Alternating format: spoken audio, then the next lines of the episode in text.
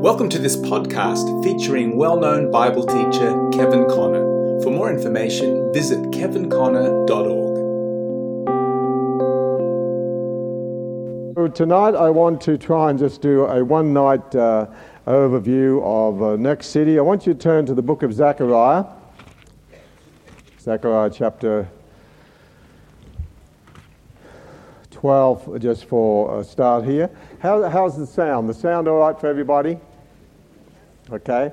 The uh, only reason I stand up here is just because I use the whiteboard and the overhead. It's a little bit difficult down there. It's not because I want to be sort of up here away from you all. I'd like to be uh, closer down there, but just seems for this type of teaching session, and uh, it's better up here. Okay, I just want to read one verse from Zechariah chapter 12 here, uh, or a couple of verses, I should say. Uh, verse 2 and verse 3 of Zechariah 12 prophecy. Uh, this was given after the Babylonian captivity, as we saw last week. And so Zechariah says, Behold, I will make Jerusalem a cup of trembling. In the New King James, it has a cup of drunkenness. And in the Old King James marginal reference, it has a cup of poison.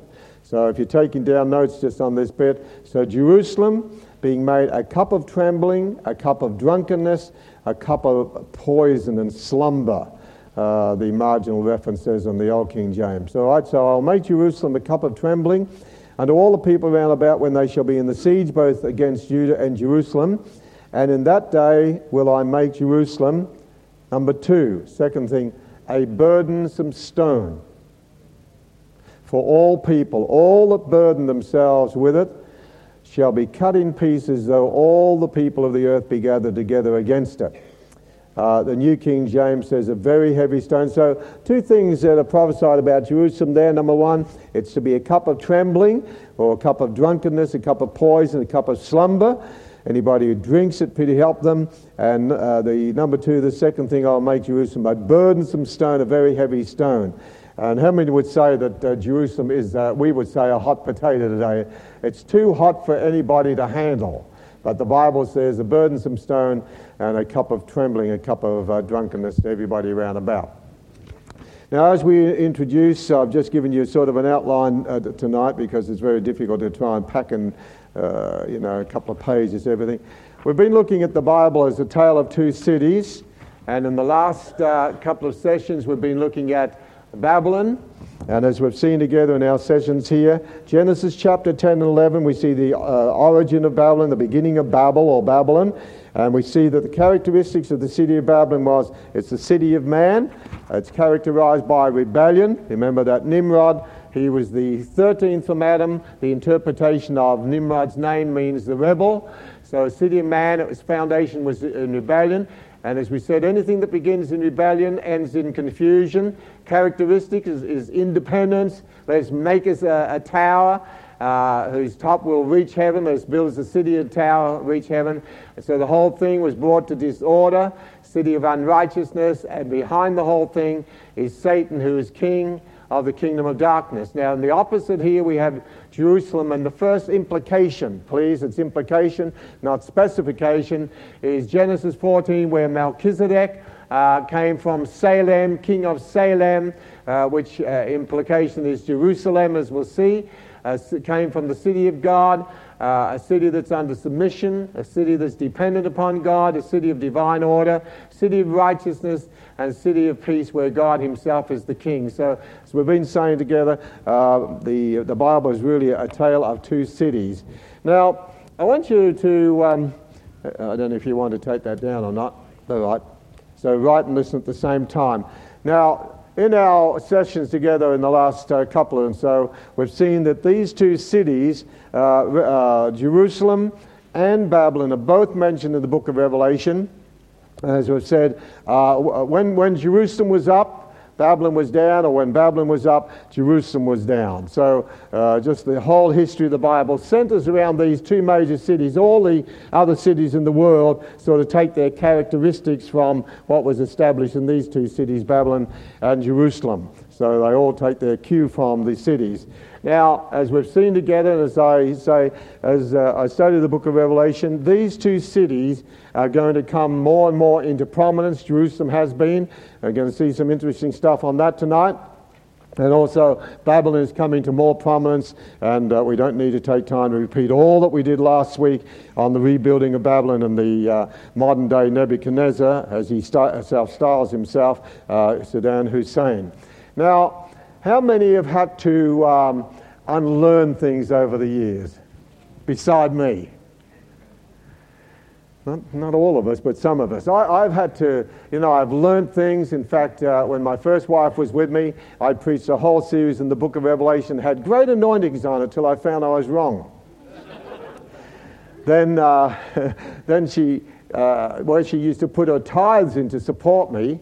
She got all her tithes back because I supported her, because then I taught her what I believe was right. So over the years, I've had to unlearn a lot of things and just relearn. So I might upset a few people tonight. I might tread on your corns. We'll have a healing meeting at the end uh, if your corns are hurting too much. And it's not my fault if I'm right, is it? No. Okay. So I want to submit this to you. Okay. And if you disagree with me, disagree agreeably. Don't get mad and leave the church. Okay. Um, hmm. Thank you, Kevin. That was an excellent point. Now, how many would believe in this? I've got to move quickly because that time does. How many would uh, believe in this prayer? You hear a lot of preachers going around today and say, uh, pray for the peace of Jerusalem. Psalm 122 says, pray for the peace of Jerusalem. And anybody who prays for the peace of Jerusalem, God's going to bless their church and pity help you if you don't. So, uh, how many have heard that for a start? All right, how many believe it's true? Hands up. How many haven't got a hand? Hands up. How many are still frightened of getting caught? How many would like to know what I believe? okay. I mean, it's, a, it's an interesting sight from up here. It's like this, you know.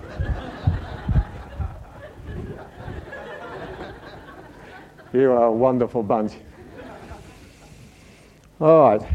Let me tell you some of the things briefly I've uh, taught over the years and I had to unlearn reading up my notes. Many expositors believe and teach that when Jesus returns the second time, he will restore the earthly Jerusalem, city of Jerusalem, to its former glory as the city of God. And the chapters that are used over that is like Ezekiel chapter 40 through to 48, the rebuilt temple of Ezekiel and the city, and Zechariah 14 and so forth. And uh, so uh, Scofield, who's dead and knows better now, and a lot of his friends, they say that in the millennial kingdom, that earthly Jerusalem is going to be the capital city of the earth, and all the nations of the earth are going to go up to Jerusalem to keep the Feast of Tabernacles. And if they don't keep the Feast of Tabernacles, maybe that's why some people are going up now on a misguided tour. Um, yeah, where'd that thought come from? Anyway, uh, that all the nations are going to go up to Jerusalem and keep the Feast of Tabernacles. If they don't, they're going to be plagued by the Lord, and the Jews are going to be the head of the nations in the millennium, and uh, they're going to go out from the temple to all the world, and uh, they're going to preach the gospel to every creature and give them a, a second chance if they missed out on their first one here. We're told that uh, Jesus will sit in the city of Jerusalem in the millennial kingdom, and this Jerusalem will be a wonderful thing. So, the question I had on my note here is this what the Bible teaches? That's what we want to consider tonight. By the way, while I've got it in my mind, because some things slip out of my mind, um, did you know that the same Bible that tells you to pray for the peace of Jerusalem told them in the book of Jeremiah to pray for Babylon? How many have been praying for Babylon lately? So the same Bible that tells you to pray for the peace of Jerusalem actually told them to pray for the peace of Babylon. And I don't see too many Christians running around on that. All right, thank you, Kevin. Now, take your outline here, and we're just going to have a quick overview. And as we study the history of Jerusalem in the Bible and then uh, bring you up to date on some things, you find that uh, on one side, as we've got on, on the outline I gave you, we're looking at earthly Jerusalem at the moment. On one side, we have lots of wonderful things and good things and tremendous blessings on the city of Jerusalem. And on the other side, we have evil, we have judgment on that same city. So, what I see here that the scriptures concerning the city basically fall into two streams one of good and blessing, and the other uh, of evil and judgment. Now, up to number one here, we won't have time to turn to all the scriptures, but you'll find that uh, way back in the book of Judges, uh, you'll find that um, the city of Jerusalem was originally called Jebus, or Jebus, J E B U S, uh, where the Jebusites were in the land. Like we think of all the Canaanites, the Hittites, Parasites, Perizzites, uh, the Jebusites, and so forth. So this city of Jebus, or Jebus, uh, was a city of the Jebusites. And uh, we find that in, in, um, in Judges and that way through the, nobody was able to conquer the city. Nobody could bring it down. Not even the tribe of Judah. The tri- tribe of Judah actually failed to drive, drive the Jebusite out of Jerusalem. And so it's not until we come to uh, 1 Chronicles chapter 11, if you just want to put scriptures there, squeeze them in somewhere. 1 Chronicles 11 and 2 Samuel 5, we find that uh, David uh, conquered the city of Jebus, and uh, from then on it became Jerusalem. Uh, in full sense, it became the capital of the kingdom. All right, so David conquered the city. So on the, on the evil side there, you've got a Jebusite city. It was a city given over to idolatry and all forms of evil, as all the Canaanite cities were. So on the negative side, it was that. David conquers it in due time, and it became the capital of the kingdom, Jerusalem. All right, number two here. You'll notice I've broken the word up there, Jerusalem. Some of the Bible expositing commentaries break this word up and say the word Jeru, or the first part of the word Jeru, means righteousness. I've just put it there. Jeru, righteousness. And uh, Salem means peace. So righteousness and peace. I'd like you to go to a couple of scriptures on this because. Um, you find how the writers sort of play on these two words a bit, and uh, you know that's a whole study in itself. Turn over to Psalm 84. Psalm 84. Psalm 84, or 85 it might be, I'll just see here.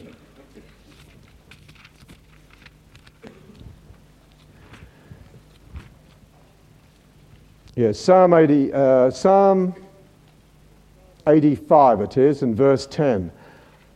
This, this would be sort of a whole beautiful study in itself, but you'll see from Jerusalem, uh, it was meant to be city of righteousness and city of peace. So it says, mercy and truth are met together, righteousness and peace have kissed each other. So righteousness and peace. Turn over to Hebrews chapter 7, where um, uh, the writer to the Hebrews makes a lot out of this by the interpretation of the name.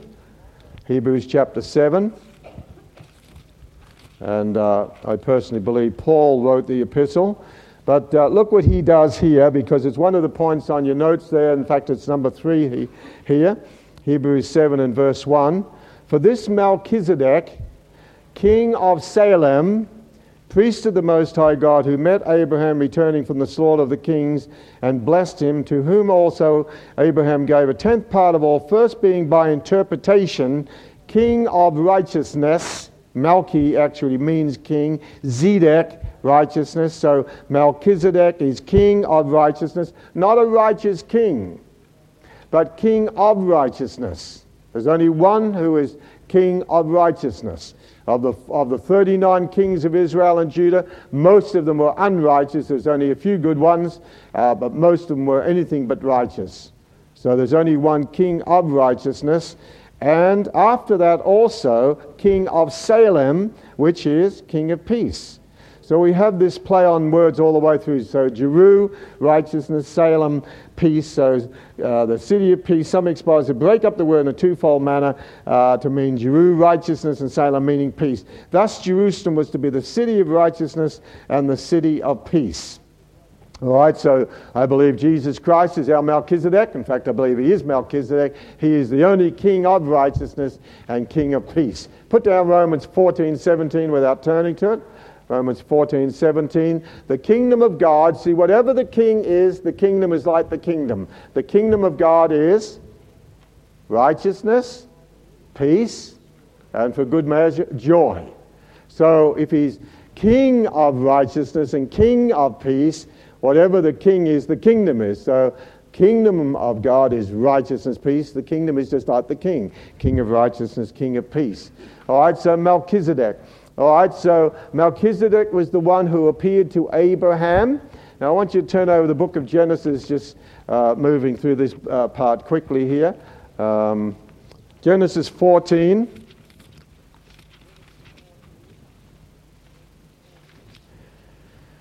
In Genesis 14 and verse 18, we're told, and Melchizedek, king, so Melchizedek, think of that, king of righteousness, king of Salem, because in this uh, chapter here we have four kings against five, like we've referred to these cities before. Perhaps go back to verse 8. Um, there went out the king of Sodom and the king of Gomorrah and the king of Admah and the king of Zeboim and the king of Bela, the same as Zoar, with uh, Chedorlaomer, the king of Elam, with Tidal king of the nations, and Amraphel, king of Shinar, and Arioch, king of Ellasar. Four kings with five. So uh, we have the king of Babylon there, the king of Go- uh, Sodom, the king of Gomorrah, and the surrounding cities. Now, after all these, this battle of the kings, a mysterious king turns up to meet Abraham, who's the father of all who believe. And so in verse 18, Melchizedek, king of righteousness, king of peace, king of Salem, brought forth bread and wine. We have the first account of communion in the Bible, and he was the priest of the Most High God, and Abraham, he blessed him and said, Blessed be Abraham the Most High God, possessor of heaven and earth, and blessed be the Most High God, which have delivered thine enemies into thy hands. And he gave him tithes of all. And Abraham didn't give his tithes to every Tom, Dick, and Harry floating around the country looking for a love offering. He must have known who Melchizedek was. Now, at this time I'll make a statement, prove it later on. Abraham must have received a promise of the city of God from this king, king of Jerusalem. King of righteousness, King of peace. We'll keep that in mind. All right, Genesis chapter 22. Genesis 22. Now, in this chapter, just to remind ourselves, we have the offering in type of Abraham of his only begotten son.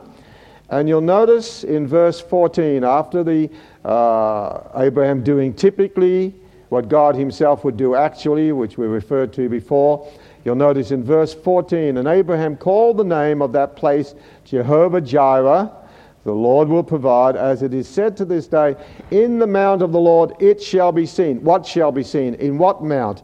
If you go to verse 2 of the same chapter, God uh, said to Abraham, Take now thy son, thine only son Isaac, whom thou lovest, and get thee into the land of Moriah and offer him therefore a burnt offering upon one of the mountains which I will tell thee of. So Mount Moriah, Mount of the Lord, it shall be seen, Jehovah Jireh, the sacrifice of the only begotten Son. So we have uh, Abraham being met by, by Melchizedek, Abraham offering Isaac on Mount Moriah, and in the Mount of the Lord it shall be seen.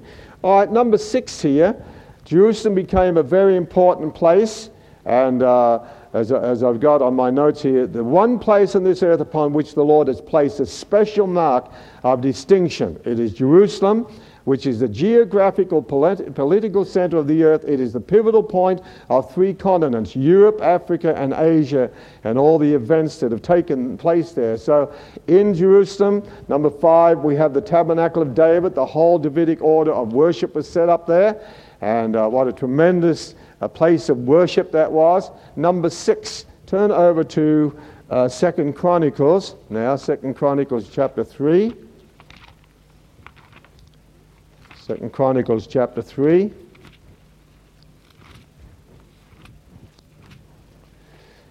And uh, verse 1. So now, here in Second Chronicles chapter 3, we have uh, the fulfillment of really what was uh, seen in Genesis 22. So, Second Chronicles 3, verse 1.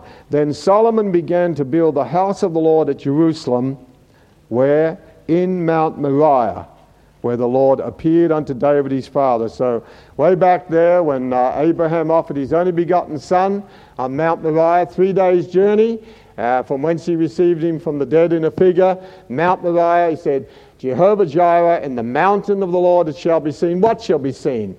The temple and years later, Solomon builds the temple, the house of the Lord, in Jerusalem and in Mount Moriah. So all this, so the foundation of the temple really was upon the foundation of an only begotten son, many many years before. So that points to Calvary's three days and three nights, and the church's one foundation is Jesus Christ, the sacrifice of an only begotten Son. Remember, I've said often God often got men to do typically in the Old Testament what he himself was going to fulfill actually in the New Testament. There at the Temple of Solomon, so we just put in brief outline on your notes there, the glory of God came and filled the temple, and no one was able to minister. All right, number seven, Jerusalem was also the city where God's name was. I want you to turn over to um, uh, 2 Samuel chapter 6. 2 Samuel chapter 6. 2 Samuel chapter 6.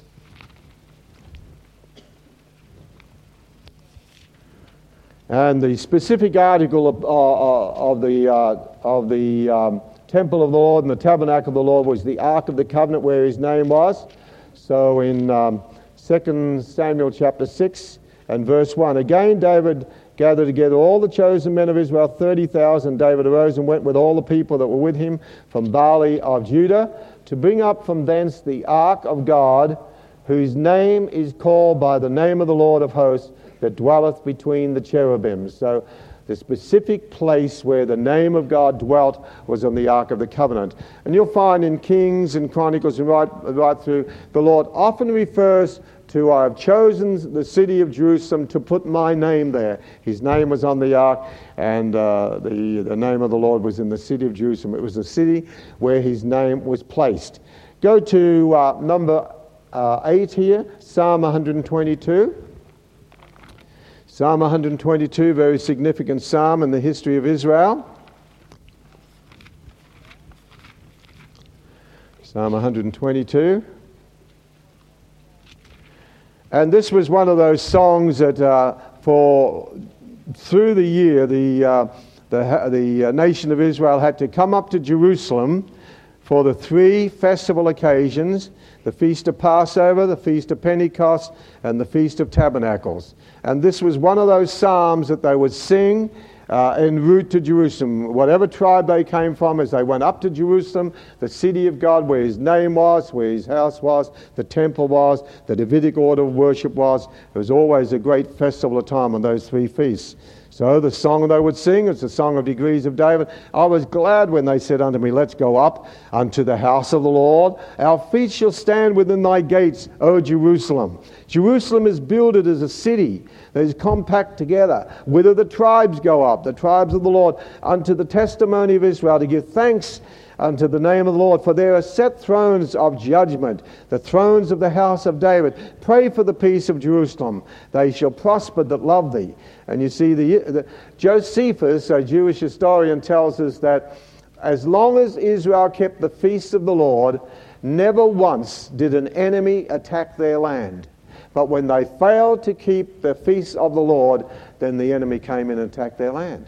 So you've got to think of this psalm in its setting there. They're going up to Jerusalem. Our feet will stand in thy gates, and the 12 gates, as the 12 tribes went in through representative by the men, because all the males were to appear Jerusalem three times a year, representing the family, head of the house. As they would come up, they would be singing this song Our feet shall stand within thy gates, O Jerusalem. And uh, Jerusalem's a city compact together. And the tribes go up to the testimony, give thanks and then pray for the peace of Jerusalem so that there's no enemy would attack the city or attack their land. And Josephus says, as long as they kept the feast, there was never enemy, ever any enemy that attacked their land. Peace within thy walls. Peace be within thy walls, and prosperity within thy palaces. For my brethren, companions' sake, I will now say, Peace be within thee, because of the house of the Lord our God. I will seek thy good. So the city and the temple, the city and the temple where the Lord was. So the tribes would go up to Jerusalem for the festival occasions amidst worship, joy, and solemnity. All right, number nine, quickly here. In the city of David, or the city of Jerusalem, there was the throne of David. And God said someone would always be sitting upon that throne, and Jerusalem would always have a king. The, the city of the great king is referred to as the city of the great king. See, the tabernacle of David represented the priestly ministry, but the throne of David represented the kingly ministry. So, king and priest Both those offices were divided to two different tribes. The priestly ministry was divided to the tribe of Levi, and the kingly uh, ministry was divided to the, the tribe of Judah. Then number 10, you'll notice various names that, um, as I've gone through, Revelation, uh, it's called the Holy City. It's called the City of Righteousness. It's called the, city, uh, the Joy of the Whole Earth. As we've already seen, it's called Jerusalem, a city of righteousness and peace. So, all these tremendous names for the greatest city upon the face of the earth, the city of Jerusalem. Now, number 11 here, it was a city where God's laws would be taught. Turn over to Isaiah chapter 2. Isaiah chapter 2. And there are many, many scriptures, but uh, you find that because the priests were centered in Jerusalem, the temple was there, then as the tribes would go up, then the priests were to teach them the law of the Lord, and uh, prophecies like this would find their fulfillment. Isaiah chapter 2 and uh, verse 2 through to 3, just for the present, or verse 1 to 3, I'll say. The word that Isaiah the son of Amos saw concerning Judah and Jerusalem shall come to pass in the last days the mountain of the Lord's house shall be established on the top of the mountains and shall be exalted above the hills, and all nations shall flow unto it. Many people should go and say, Come ye, and let's go up to the mountain of the Lord, to the house of the God of Jacob. What for? He will teach us of his ways, we will walk in his paths, for out of Zion shall go forth the law and the word of the Lord from Jerusalem. So Jerusalem was to be the center of teaching the law of the Lord. And uh, we see, like, a, even example in the book of Acts where the Ethiopian went up to Jerusalem. As many proselytes from the different nations went up to Jerusalem to receive the word of the Lord. So it was to be a city of God's laws, where God's laws was taught by the priests. And then number 12, very self explanatory here, it was to be a city uh, that was to bless all the nations. Uh, we were turning to Scripture. Remember when Solomon was king in Jerusalem, we're told all the kings of the earth came up to Jerusalem to hear the wisdom of Solomon. And of all the questions they asked him, he had answers. This the wisdom of God. The Queen of Sheba was picked out as an example, but in a summary verse it says, All the kings of the earth came to Jerusalem to hear the wisdom of Solomon in the height of its glory there. Tremendous uh, city. Now turn over to the, uh, turn across to the other side here. So lots of blessings up to, up to number 12 here. Now, on the evil side, as we've seen, originally it was a Jebusite city with idolatry and immorality and all the Canaanite evils. And then, uh, when it became Jerusalem, the city of God, what do we find? Under number two, on the evil side, we have um, 39 kings altogether in the house of Israel and house of Judah. But from the house of Judah, we find there were only eight godly kings and 12 ungodly kings. And you'll notice that all the kings were judged according to their attitude to the temple. Under the ungodly kings, the temple and the services and the tabernacle of David, the worship, everything just fell into, into disrepute under the ungodly kings. Whenever the godly kings came, they always had the temple cleansed, restored the Davidic order of worship, and the singers and the musicians sacrifice, and just uh, made the house of the Lord the prominent uh, thing in the nation's life. So you see, you know, godly kings, ungodly kings, and the city of Jerusalem, and, and so forth. Uh, number three, the temple. When the temple became defiled, the city became defiled. Number four, you see over the years, the priesthood became absolutely corrupted. Now, as we dealt with last week, when Jerusalem was up, Babylon was down. When Babylon was up, Jerusalem was up. So we came, uh, which we dealt with last week, the Babylonian captivity and the fulfillment of uh, Leviticus 26, the fourfold desolation. Now you'll notice there I put, uh, put some dates here uh, of the Babylonian captivity, approximate dates.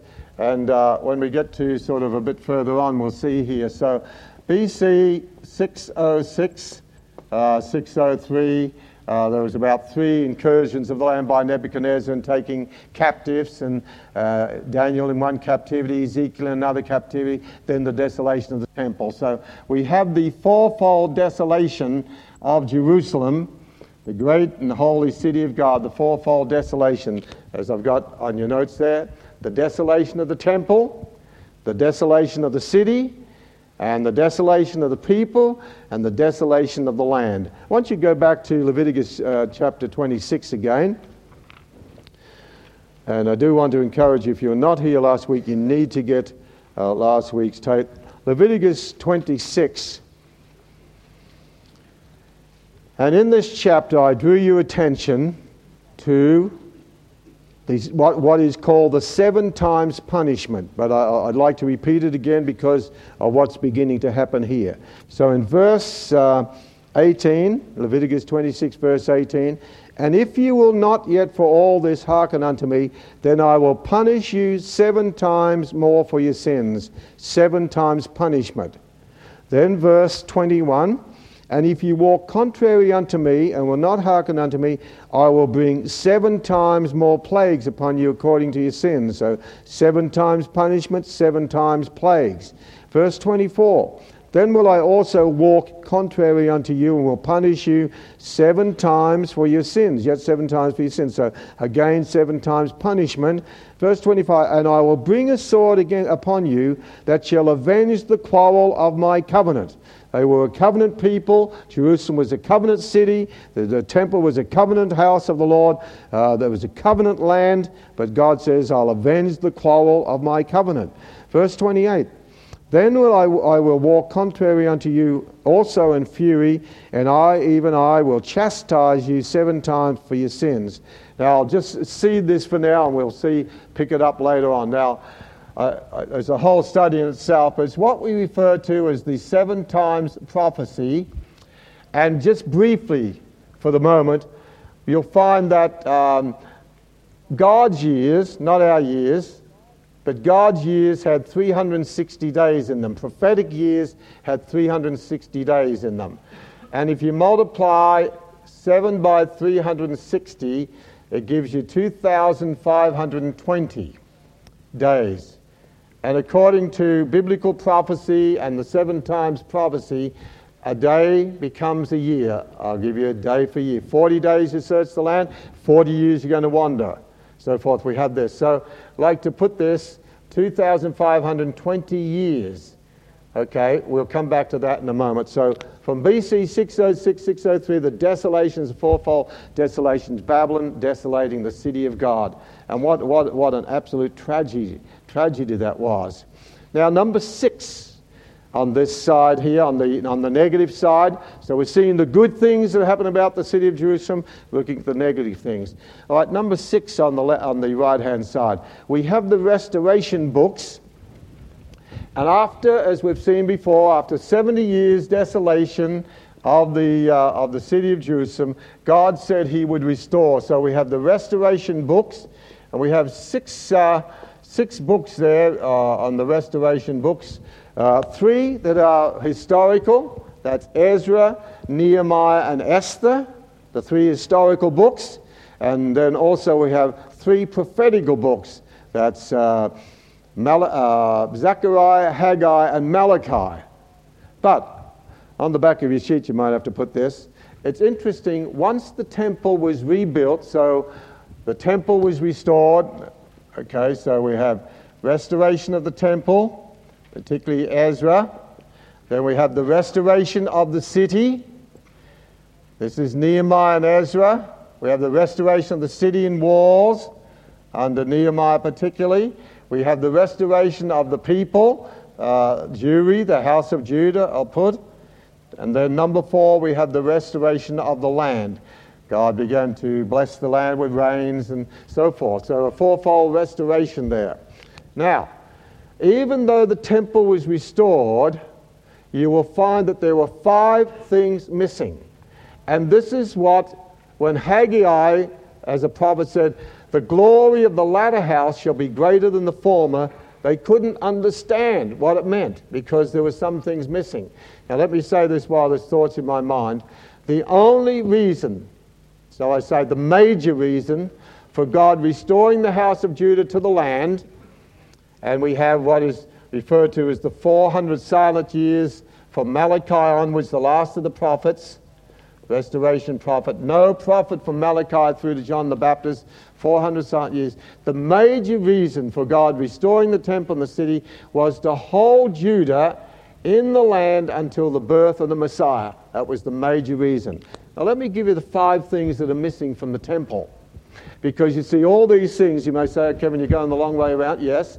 All these things have a bearing on some of the teaching that's going around today that the Jews are going to rebuild temple, the temple's going to be rebuilt in the millennial kingdom, and we're going to have animal sacrifices, and, and uh, you know, the city of Jerusalem is going to be head over all the cities in, in the millennial kingdom, and so forth. So all these things have a bearing on it. All right, five things that were not in the restored temple. Number one, I'll just read off my note here. However, in the restored temple, five things were lacking, all of which reveal significant truth concerning God's feelings about the temple. The five things missing from the restored temple were number one, the Ark of the Covenant. Why don't you turn over to Jeremiah chapter 3 because um, how many have heard uh, some of the things that are floating around today about the Ark of the Covenant that's been found? Anybody been reading books on that? And uh, and one, uh, in fact, the writer of the book, I think, uh, he says that uh, uh they found the Ark of the Covenant. Uh, the Jews wouldn't let them touch it, and it was actually right beneath Calvary's cross, and that the blood of Jesus actually dripped through the ground onto the mercy seat. Uh, no comment. Uh, I want to give you the last reference in the Bible, uh, or in the, shall I say, in the Old Testament, the last reference to the Ark of the Covenant. So I'm, to tell you the truth, being a human being as I am, I'm very suspicious until I actually see the Ark of the Covenant, because uh, these people say they found it and so forth. I, I just have my suspicions. Maybe it's the gift of discernment. Who knows? But uh, listen to this scripture, because I don't care if they find a dozen arks. Do you know why? Jeremiah 3. Are, are you all breathing out there? Yes. Good. Boy, just doing that saved somebody from an accident last night. They are actually listening to a tape and going to sleep. And all of a sudden, I said, Are you awake out there? Are you breathing out there? And they woke up and pulled the car back on the road. So. I mean, my tapes save people's lives. and the person's here. All right, uh, back to the Bible. Okay, listen to verse 16 of Jeremiah 3, the last reference to the ark. And it shall come to pass when you be multiplied and increased in the land in those days, says the Lord, they shall say no more, the ark of the covenant of the Lord. Neither shall it come to mind, neither shall they remember it neither shall they visit it, neither shall that be done anymore. Four times. I mean, four neithers there. They shall say no more, Oh, the ark, the ark, we found the ark, we're going to rebuild the temple, now we've got the ark. Well, Jeremiah doesn't say that. Neither shall it come to mind. Oh, I wish we could find the ark because it disappeared under the Babylonian captivity under Jeremiah. I wonder where it's going to, where it is. That's not my subject tonight. I have a few thoughts. Then, neither shall they remember it, neither shall they visit it, neither shall that be done any more. At that time they shall call Jerusalem the throne of the Lord, and all the nations shall be gathered unto it, to the name of the Lord, to Jerusalem. Neither shall they walk any more after the imagination of their heart. In those days, the house of Judah shall walk with the house of Israel.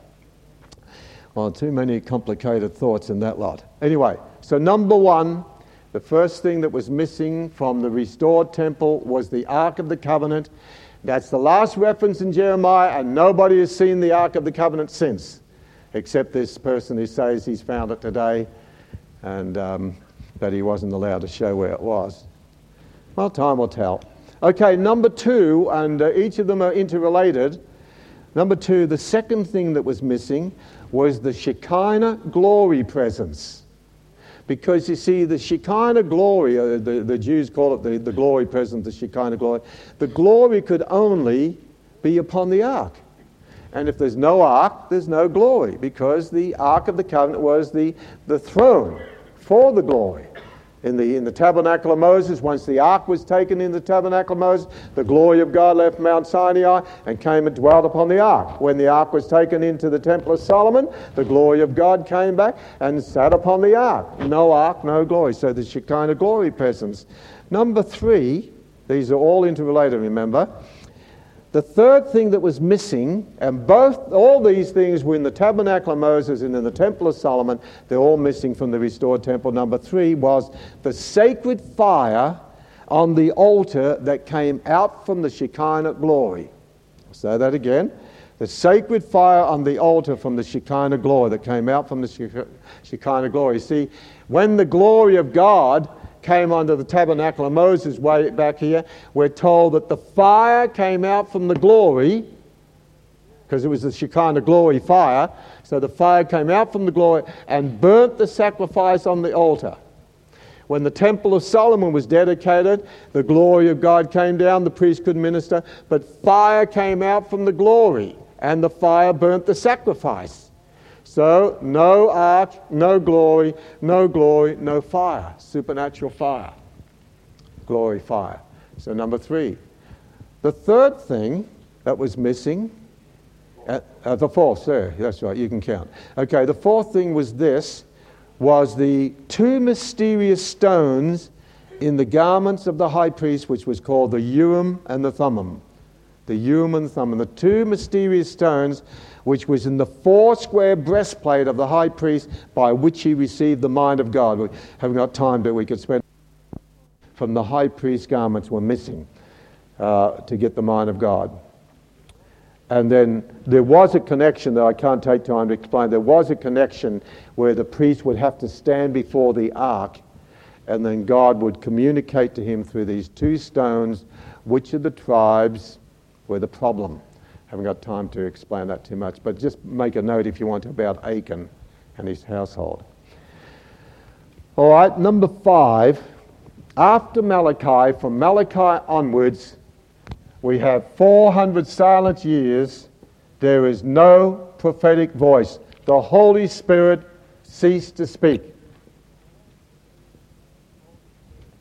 The Holy Spirit ceased to speak through the prophets. All this period of time, we have prophets of the, uh, the land, prophets in the Babylon captivity, prophets of the restoration period, but Malachi is the last of the prophets, and there's no prophetic voice. God ceased to speak by the Holy Spirit through his prophets. All right. Now, let's go across to number 13. Now, the events that I've just summarized here are the greatest events that any city in the world has ever seen.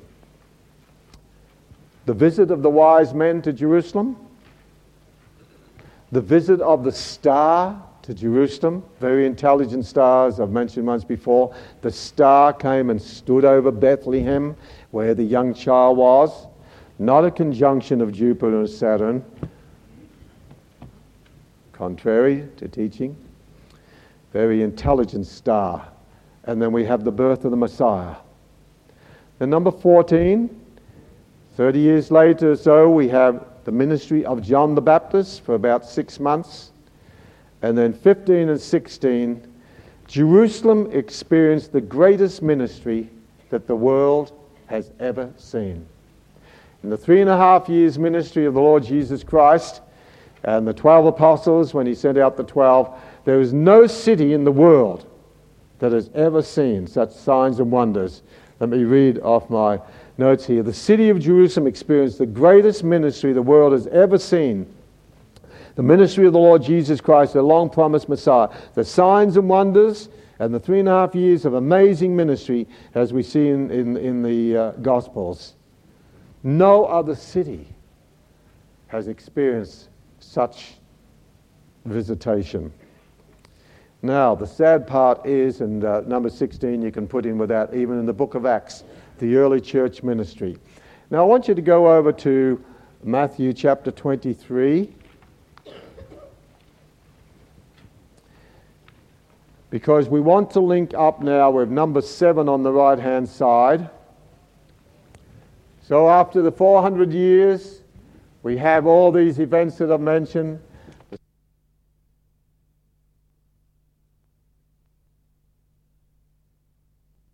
men, the birth of John the Baptist, the birth of the Messiah.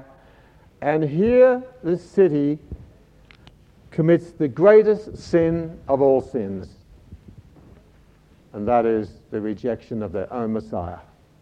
There couldn't be any greater. How many know that in, in very sim, uh, simple language, that is the unpardonable sin? See? This may be a, a shock, we deal with this in theology, but see, Jesus Christ died for every sin in the world except one. He didn't die for the sin of unbelief. So nobody will go to hell because of their sins. They will, but that's not the ultimate. The unpardonable sin, in very simple language, is the sin of unbelief.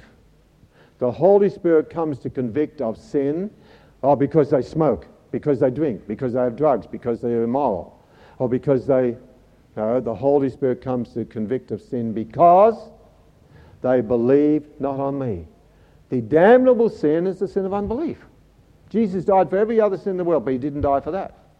So when people stand before the Lord at the great white throne judgment, are they going to go to hell for all the sins they've committed? Answer is yes, but the root sin is unbelief. Why didn't you believe on me? Because all the sins of the world are traced back to the root sin, unbelief. I mean, you hear what I'm saying here? Huh? And Jesus didn't die for that. I died for every sin, even if you don't believe on me. No, I died for every sin. I took all your sins my, in, my, in my body on the tree, but not the sin of unbelief. That's why Revelation says those who go in the lake of fire, fearful and unbelievers. Okay, the root sin. Turn to Matthew chapter 23. Matthew 23. And I want you to listen now because Jesus is coming to the end of his three and a half years ministry. Uh, they've taken counsel to crucify him, AD 34. And so listen to what he says in, um, in verse, uh, 20, uh, let's see, 23. And we'll go to Yeah, we'll go to verse 29, I think. Okay? Woe unto you, scribes and Pharisees, hypocrites, because you build the tombs of the prophets and garnish the sepulchres of the righteous. And you say, Oh, if we'd been in the days of our fathers, we would not have been partakers with them in the blood of the prophets. Wherefore ye be witnesses unto yourselves that you are the children of them which killed the prophets. Fill you up then the measure of your fathers, you serpents, you generation of vipers. How can you escape the damnation of hell?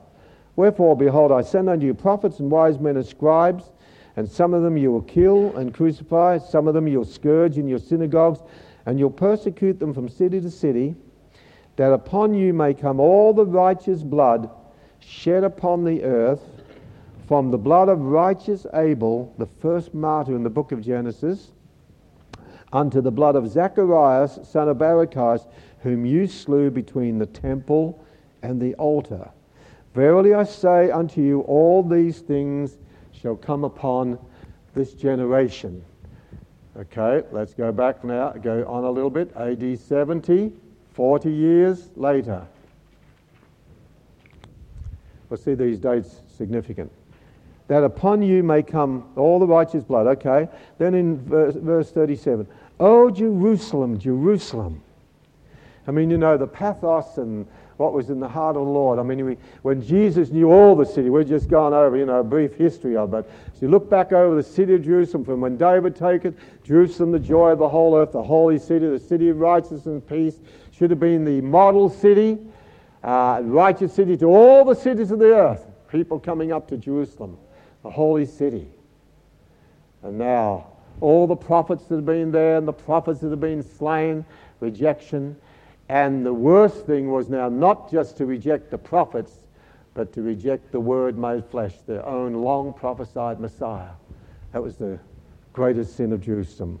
So he says, O Jerusalem, Jerusalem, thou that killest the prophets and stonest them which are sent unto thee, how often would I have gathered thy children together, even as a hen gathereth a chicken under her wings, but ye would not. And then, as we've said before, behold, your house, no longer my father's house, your house desolate. And Jesus, as we've said before, did this physical, symbolic act. He went out, departed from the temple, and prophesied its destruction. Verse 2 of chapter 24. See you not all these things? Verily I say unto you, there shall not be left here one stone upon another that shall not be thrown down. Turn quickly to Luke chapter 19. Luke 19. Luke 19. So you'll notice in the Matthew 1, Jesus uh, prophesies over Jerusalem that the temple would be destroyed. Now listen to the prophecy of Luke. Luke chapter 19 and um, verse 41. Yes. Luke 19, verse 41. And when he was come near, he beheld the city and wept over it. I mean, you know, uh, only Jesus could weep over the city of Jerusalem because he knew its whole history, and now they're committing the, the terrible sin of crucifixion, rejecting their own Messiah. He wept over it. Um, how many have been to Jerusalem, by the way? Okay. Uh, you know, these scriptures became very much alive to me. I was in Jerusalem on some uh, well mapped seminars, down ministering to the Arabs, ministering to the Messianic Jews. And as I was uh, in the uh, motel, hotel on the side of Mount of Olives, I was just looking over and thought, wow, this is the city Jesus wept over. This is a city that had all this glory and crucified their own Christ. No wonder he wept. And he said, he wept over and said, If you had known, even you, especially in this your day, the things that make for your peace, I mean, city of Jerusalem, city of righteousness, city of peace. And the King of righteousness, King of peace, was with them. But now they are hidden from your eyes. And listen to his next part of his prophecy. For the days will come upon you when your enemies will build an embankment around you, surround you, and close you on every side, and level you and your children within you to the ground, and they will not leave in it. They, they will not leave in it one stone upon another, because you did not know the time of your visitation. So, this is the prophecy of Jesus. Jesus said, I want you to go to Luke 21, one other scripture on this. Luke 21, and add something else to what Jesus said. Luke 21 and verse 20. And Jesus now gives the apostles and the disciples a sign. And when ye shall see Jerusalem compassed about with armies, then know that the desolation thereof is nigh. Then, let them which are in Judea flee to the mountains, let them which are in the midst of it depart out, let them not, uh, let not them that in the countries enter thereinto, for these be the ta- days of vengeance, and all things which are written must be fulfilled. But woe unto them that are with child, and to them that give suck in those days, for there shall be great distress in the land, and wrath upon this people, and they shall fall by the edge of the sword, and shall be led away captive into all nations, and listen to it Jerusalem shall be trodden down of the Gentiles until the times of the Gentiles be fulfilled. Now, I should have extended this chart out here, but Jesus is prophesying in these prophecies of giving you the same four things that are going to happen in AD 70, which happened here. So this was under Babylon, okay? Now, under the quote unquote, this is the New Testament spiritual Babylon, picked that up from last week. Rome is going to do exactly what Babylon did back here. So in AD 70, we have one, the destruction of the temple. Number two, we have the destruction of the city. Number three, we have the Jews scattered to all nations of the earth. In fact, Josephus says there were not enough trees upon which to crucify the Jews. They denuded the country. And number four, they devastated the land. And Jesus said, Jerusalem shall be trodden down of the Gentiles until, once you link it up here, the times of the Gentiles be fulfilled. Just make a note of that. The times of the Gentiles be fulfilled. Jerusalem trodden down till the times of the Gentiles be fulfilled. Okay, so Go over to your column on the left again.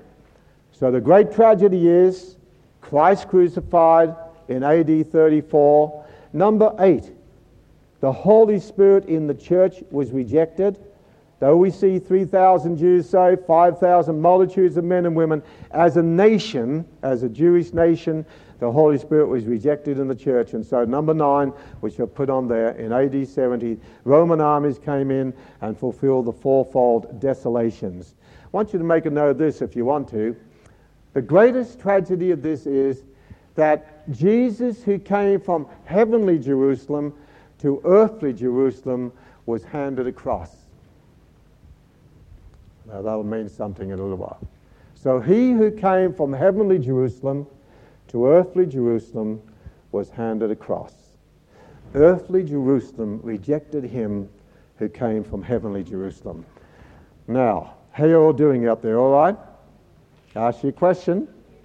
I want you to work through with me now because, uh, see, yeah, yes. We'll, we'll, we'll do this and come back. I, want, I, I, don't, I don't want to spend more than one night on this.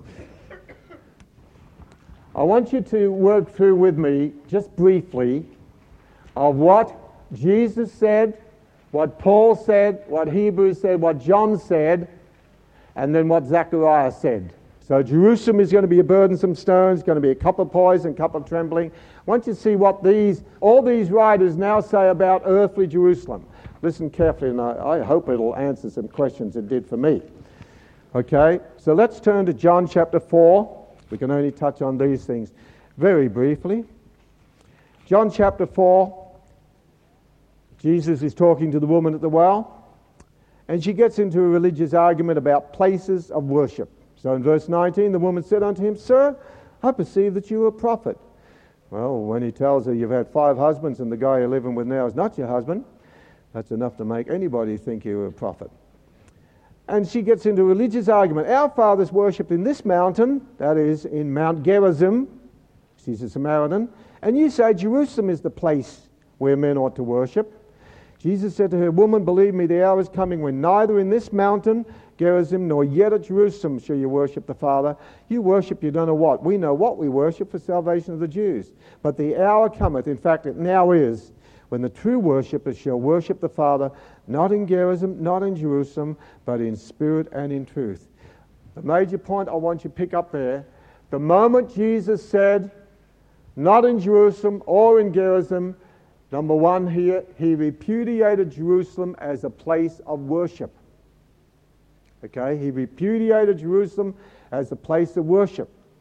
Because you see, with Daniel and all them, when they're in Babylon captivity, they had to open their windows and three times a day pray towards, not Mecca, uh, pray towards Jerusalem. And the Ethiopian came up to Jerusalem for the worship. Everybody would go up to Jerusalem for the worship. Jesus said, Hey, places no longer. The Father's wanting true worshippers who will worship Him. Where two or three are gathered in my name. In every place, those that call upon the name. So, number one, Jesus repudiated Jerusalem as a place of worship. Anywhere we can worship in spirit and truth. All right, number two, quickly, Galatians chapter 4. Those of you who are here for gems from Galatians. Galatians chapter 4, listen to what Paul says about earthly Jerusalem. Verse 21. Tell me, ye that desire to be under the law, do you not hear the law? For it is written, Abraham had two sons, one by a bond, bondmaid, the other by a free woman. But he who is of the free woman, of the bondwoman, was born after the flesh, but he of the free woman was by promise. Which things are an allegory? For these two, these two sons are two covenants. The one from Mount Sinai, which genders to bondage, which is Agar or Hagar. And listen verse 25. For this Hagar is Mount Sinai in Arabia, and it corresponds to Jerusalem, which now is, and is in bondage with her children. But Jerusalem, which is above, is free and is the mother of us all. There's two Jerusalems there earthly Jerusalem, and this is true today as when Paul had. Earthly Jerusalem, which now is, is in bondage with her children. But Jerusalem, which is above, is free and is the mother of us all. Am I telling the truth tonight? Is this what the Bible's saying? Amen. So it depends which city we're looking at. So Jesus repudiated Jerusalem as a place, worship, no longer interested in places. Paul repudiates. Now, let's go to number three, what Hebrews said. And if Paul wrote Hebrews, now I put up there in Hebrews chapter 10, chapter 11, chapter 12, we have three chapters that refer to earthly Jerusalem and heavenly Jerusalem. Okay, listen to Hebrews, uh, what did I say? Um, sorry, correction there. Hebrews 11, 12, and 13. Sorry, Hebrews 11, 12, and 13. Listen to Hebrews 11 and think. Verse uh, 8. By faith, Abraham, when he was called to go out into a place which he should after receive for an inheritance, obeyed, went out not knowing whither he went. By faith, he sojourned in the land of promise, as in a strange country, dwelling in tabernacles with Isaac and Jacob, the heirs with him of, of the same promise. For he looked for a city which has foundations, whose builder and maker is God. I want to ask you the question Is Abraham looking for the earthly city, Jerusalem, or the heavenly city? What would you think? whose builder and maker is God. Go to verse 16. It talks about Abraham, Isaac, and Jacob and says, But now they desire a better country that is an heavenly, wherefore God is not ashamed to be called their God, for he hath prepared for them a city, earthly Jerusalem or heavenly Jerusalem. Where do you think Abraham got that promise about the city? I would venture to say when Melchizedek, king of righteousness and king of Salem, the heavenly Jerusalem, priest of the Most High God, came and gave him the communion, and Abraham received, uh, he received tithes of Abraham. I believe that's when he got it. Hebrews 12, verse 22. But you are not, you have come unto Mount Zion, and unto the city of the living God, no mistake here, the heavenly Jerusalem, and to an innumerable company of angels, and so on. The heavenly Jerusalem. Hebrews 13, you see, when you understand the book of Hebrews, what's their concern? We're losing our earthly city. We're losing our uh, uh, material temple. We're losing our Aaronic priest and Levitical priest and bells and smells and incense and nonsense. We're going to be driven out the city. Jerusalem's just about to be destroyed. Hebrews written about four years before its destruction. So what are we going to do? The writer of the Hebrews say, hey, you got a better priesthood, you got a better city, you got a better temple, a better priesthood, better sacrifice. Everything's better. You don't need to go back to that thing. You need to be weaned from it, like a lot of Christians do today. Thank you, Kevin. That's a very good point. Hebrews 13 and verse uh, 11. For the bodies of those beasts whose blood is brought into the sanctuary by the high priest for sin are burned without the camp. Wherefore Jesus also, that he might sanctify the people with his own blood, suffered without the gate. Let us go forth, therefore, unto him without the camp, bearing his reproach. For here we have no continuing city. But what about Jerusalem? Isn't that going to be in the millennium? Aren't we going to go and be able to dribble in Jacob's well? We have no continuing city, but we seek one to come. All right, what Hebrews? Now let's go to the real crunch, number four here, Revelation chapter 11. Can I have a few more minutes? I was going to take it anyway, thank you, but I just, I needed confirmation. People say, Kevin, we love your tapes, we can turn you off on a tape.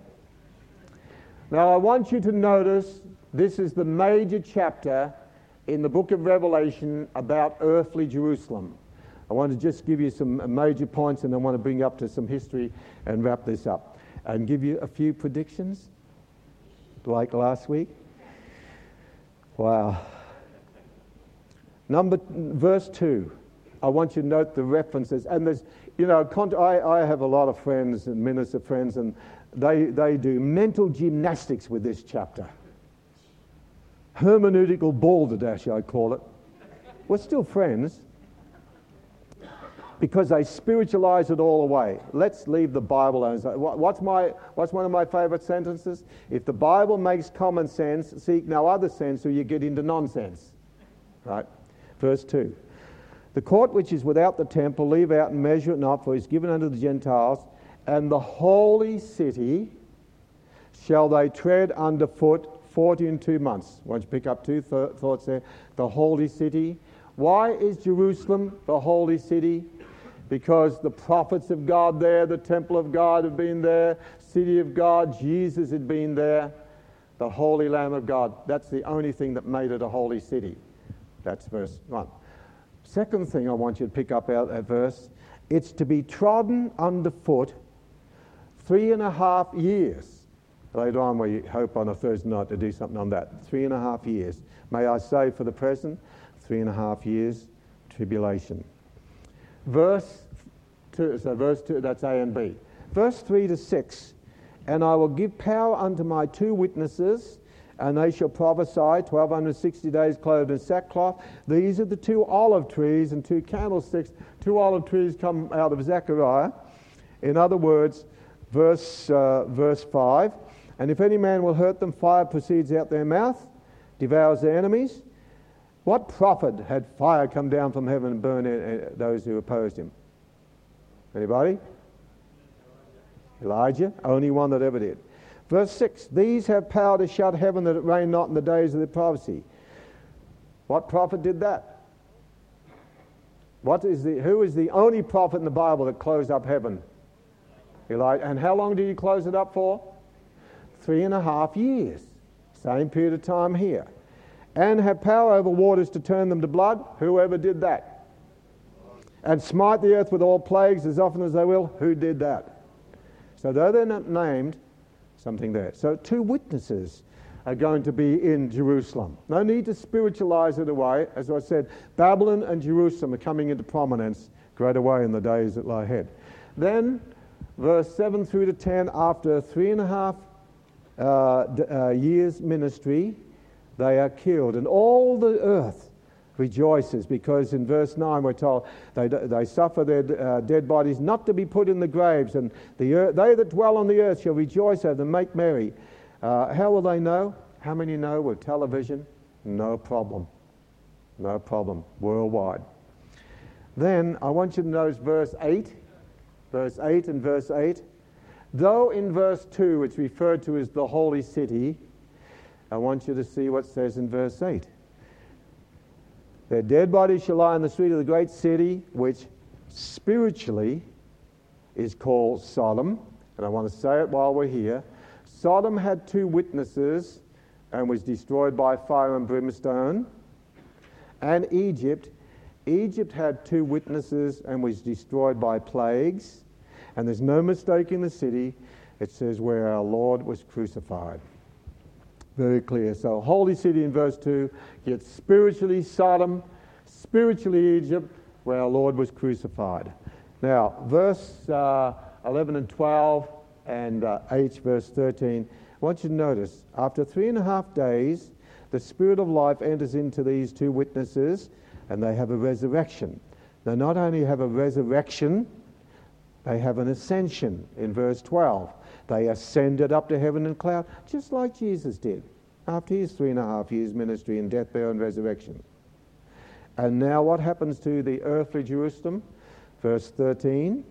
And the same hour was there a great earthquake, and the tenth part of the city fell, and in the earthquake was slain of men seven thousand, and the remnant were frightened, affrighted, and gave glory to God. So ends up with an earthquake. Now, I want you to go over to one other scripture and then a couple of things we wrap up before we finish. Turn over to Revelation 16. Revelation 16.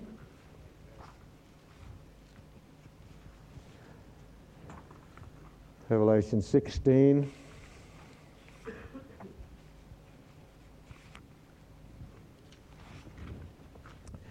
And verse 17.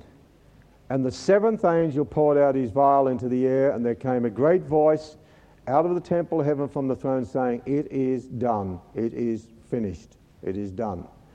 And there were voices, thunderings, and lightnings, and there was a great earthquake, such as was not since men were upon the earth, so mighty an earthquake and so great. And the great city was divided into three parts. The great city here is Jerusalem. Then notice next, and the cities of the nations fell. And then next, great Babylon came in remembrance before God.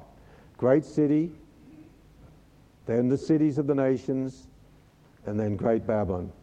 You'll find that when Jesus comes a second time, there's going to be a world wide earthquake that's going to shake everything that can be shaken.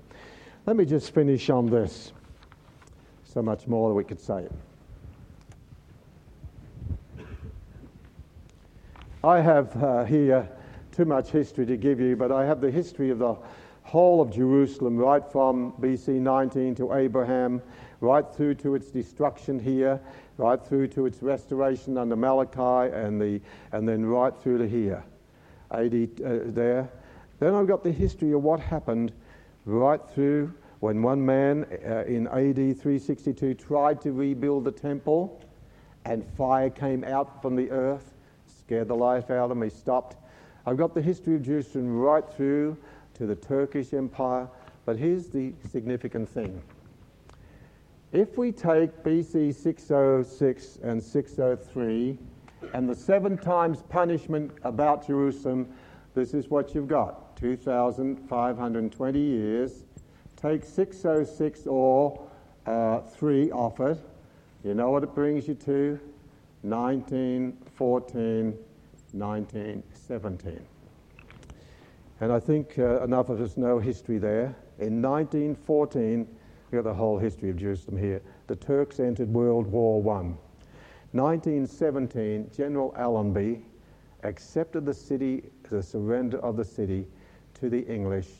Not a shot was fired because they said Allenby, Allah be and felt he'd come in the name of God, Allah. And uh, the Balfour Declaration was signed. Then I have the history right through to the Yom Kippur War and its aftermath. All right, how will I finish up? Predictions, quickly. I've gone long enough tonight. How many see there's some, something significant there, though? Th- from the time of uh, Babylon's desolations for the city to 1914, 1917, we have 2,520 years. Times of the Gentiles, something relative to the city now. I'm not saying everything else. Okay, predictions. Number one, quickly, write, write both hands. The city of Jerusalem will come into greater prominence under the reign of the Antichrist. Same as Babylon, okay? The city of Jerusalem will come into greater pro- uh, pro- uh, prominence under the reign of the Antichrist. Number two, you can get the tape, we'll sell you a tape quick. The two witnesses testify to the house of Judah of their long rejected Messiah. The two witnesses. This may answer some of the questions. Well, what about the Jew? Where does the Jew fit in? So, number one, the city of Jerusalem coming to greater prominence under the reign of the Antichrist. Number two, the two witnesses testify to the house of Judah of their long rejected Messiah.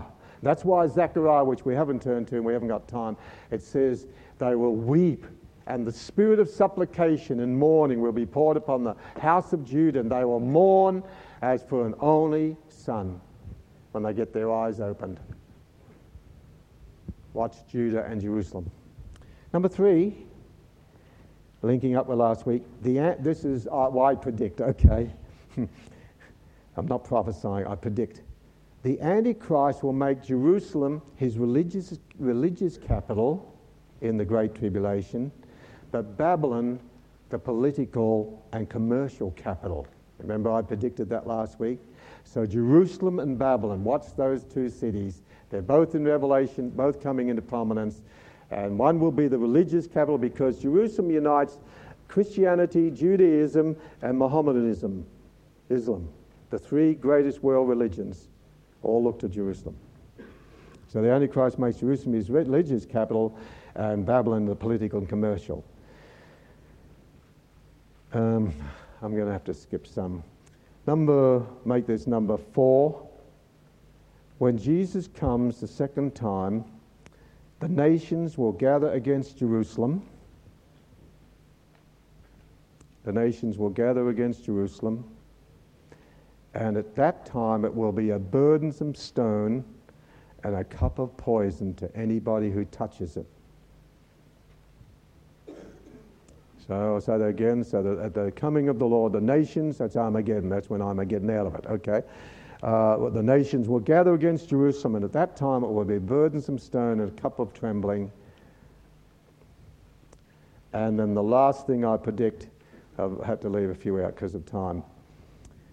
At the second coming of the Lord, he comes to the Mount of Olives from where he left. And I have a bunch of scriptures here. So at the second coming, he comes to the Mount of Olives from whence he left. There is a great and mighty earthquake, we're told.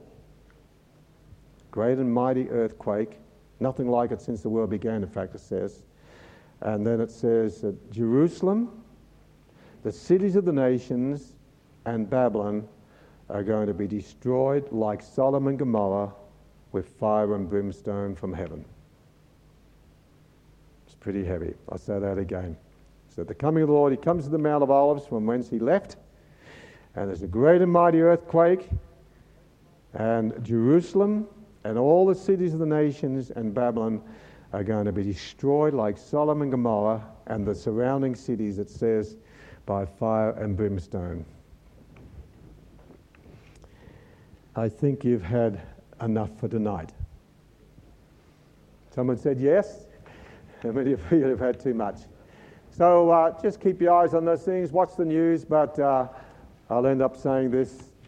I'm looking for a city whose builder and maker is God. I'm not looking for that uh, earthly Jerusalem to be the headquarters in the millennium. Okay, let's all stand. You've had overtime tonight. How many people have got something tonight? Something to think about. And, and if you disagree, you know, disagree agreeably. These things prove themselves. But, uh, you know, I've told you before, I don't make statements just wild, just for the fun of it. I have done my homework, and this is how I see it. Okay, let's all stand. Close in a word of prayer. Father, we thank you once again for the privilege we have of uh, being in your presence and receiving of your wonderful word. We thank you, Lord, that uh, everything is known unto you from the beginning of the world. And Father, in these days, though we see what's happening in Babylon with Saddam Hussein and see what's happening in Jerusalem as a burdensome stone and the new prime minister, Lord, as believers, we are looking for a city whose builder and maker is God. Though our eyes may see the earthly Jerusalem, our eyes are really on the heavenly city that John saw in Revelation 21 22, a holy city, New Jerusalem, the dwelling place of the redeemed. Father, help us to take the character of the holy city upon us in the midst of a crooked and perverse society. Bless your word to our hearts, and may it produce not just uh, information to our mind, but formation of our character. Bless us now as we separate until we gather again in the precious name of the Lord Jesus Christ. And everybody said, Amen. God bless you, real good. We'll start a new, different session next week. Be sure to visit kevinconner.org for more information about Kevin, his books, and his ministry.